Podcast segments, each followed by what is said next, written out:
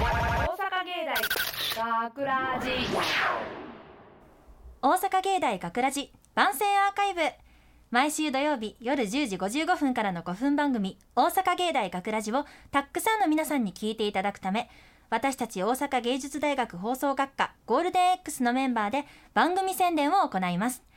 本日の進行は8月20日の放送の、えー放送の脚本を担当した、えー久保さえそしてえっとオペを担当した声優コース医療美咲観客担当の、えー制作コース横山あゆみです。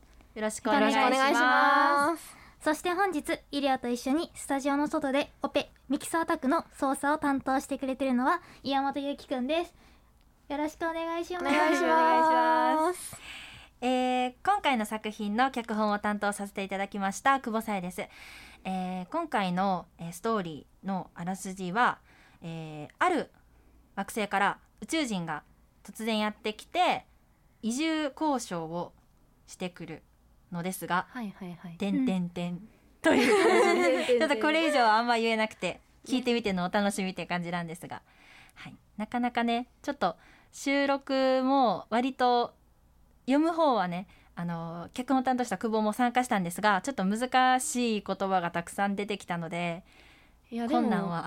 本当に脚本担当が出演もするっていうのいやー本当にすごいことではある。申し訳ない。いやでも本当になんかこうなんか先生も言ってたけど、うん。久保ちゃんのあの考えというか脚本に対する意見がすごい固まってるから、その外で任されてもサクサク進められるっていうのは本当にうんすごかったなって見てた横山は思います。そうね。あのまあ先週のちょっとねあのー困っちゃった時もあったからさ あのーいやもう決めとかななっていう風に改めて先週の収録で思ったところはあったからそれが生かされたのかなとも思いますね。うんうんうん。なんかどうなんかな？オペとか担当してくれたいりょうちゃんはどんな感じやった？そうですね。医療オペ担当したんですけど私は SE をなんかポンって押してやる担当だったんですけど役者喋ってる人の呼吸とか話し方の口元を見ながらここで押さなきゃっていう風に。やることが多くて、うんえっと声優コースなんでアフレコとかもよる、うん。よくやるんですけど、うん。その時に役者の呼吸とかを見ながら自分のセリフも話すのでそこでやってることはすごい通じる点が多くて確かに。学ぶことがすごく多かったです。確かに確かに。呼吸を合わせるっていうことはねやってることは確かに一緒やわ生かされてるね技術が。今ってみんなマスクやから呼吸とか口の動きとかすごい分かりにくいよね。うん。すごい分かりにくい。見ててずっと顔を見ながらそうやんな。台本と 確かに。それは頭を上下しながら。マスクの思わぬ弊害があったんやそんなところに。ななるほどね。でも逆にそれで今後マスクを外した時にやりやすくなるって考えたらそれはそれでもしかしたらいいのかもしれないよね。ポジティブ。磨くというところで。もっと上手くなるってことやからね。そうやな、あとはどう？なんかオペとかじゃなくて観客として見てくれてた？横山ちゃんは。えー、でもそうやな。さっきも言ったけど、うん。本当にあの久保ちゃんの意見が全部全部全部ではないのかもしれんけど あのその見てる側とかオペ側に伝わってきてたから、うんうんうん。あなんか同じこと言ってるね。同じこと言ってるな。同じこと言ってるね。そう思ってくれたんですね。でも本当に心からそれは思っています。ありがとう、うん。そうやな。あとはあの環境問題とかが今回ちょっと若干テーマになったりとかしてて、うんまあ自分でも書きながら改めて気をつけななっていう風に思ったところはあるんやけど、うん。どうなんやろ？環境問題とかなんか自分で意識してるとことかってある？急に真面目な話なんだけど しいな。えーでも横山はやっぱりあのゴミの分別とか？ああ大事。大事。そういうのは大事にはしてるつもりではあるけど、うん。医療ちゃんはいかがですか？えーっと私はちょっとあまり電気とかはすごい使うのではいはい。意識できてないなっていうふうはあるんですけどお水はうんこまめにちゃんとしっかり止めるように気をつけてます。偉い。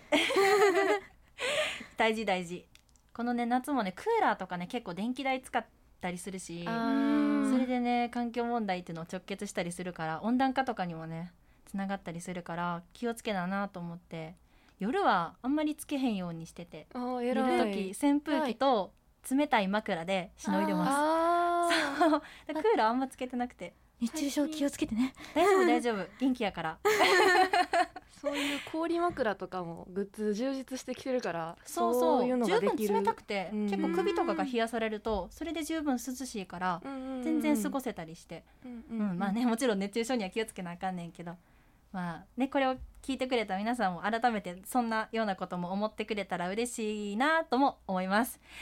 はいじゃあ締めます。大阪芸大学ラジ番宣アーカイブを最後までお聞きいただきありがとうございました、えー放送日翌週からはこのアーカイブコーナーで放送本編をお聞きいただくことができるようになっています。どうぞこちらもお楽しみください。また大阪芸大学ラジでは皆さんからのいいねをお待ちしています。学ラジメンバーのツイッターやインスタグラムに作品の感想をお寄せください。よろしく。というわけで今回のお相手は脚本を担当した久保さえとオペを担当した医療美咲と観客を担当した横山あゆみでした。あありがとうございました。大阪芸大学ラジ次のニュースです。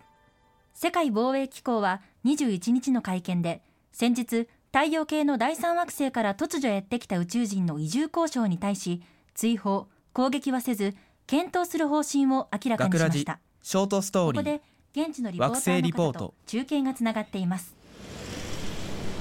はい、えーこちら第三惑星の彼らが実際に暮らしている街です。こちらの現在の気温が50度と大変高く息をするだけでも苦しくなります。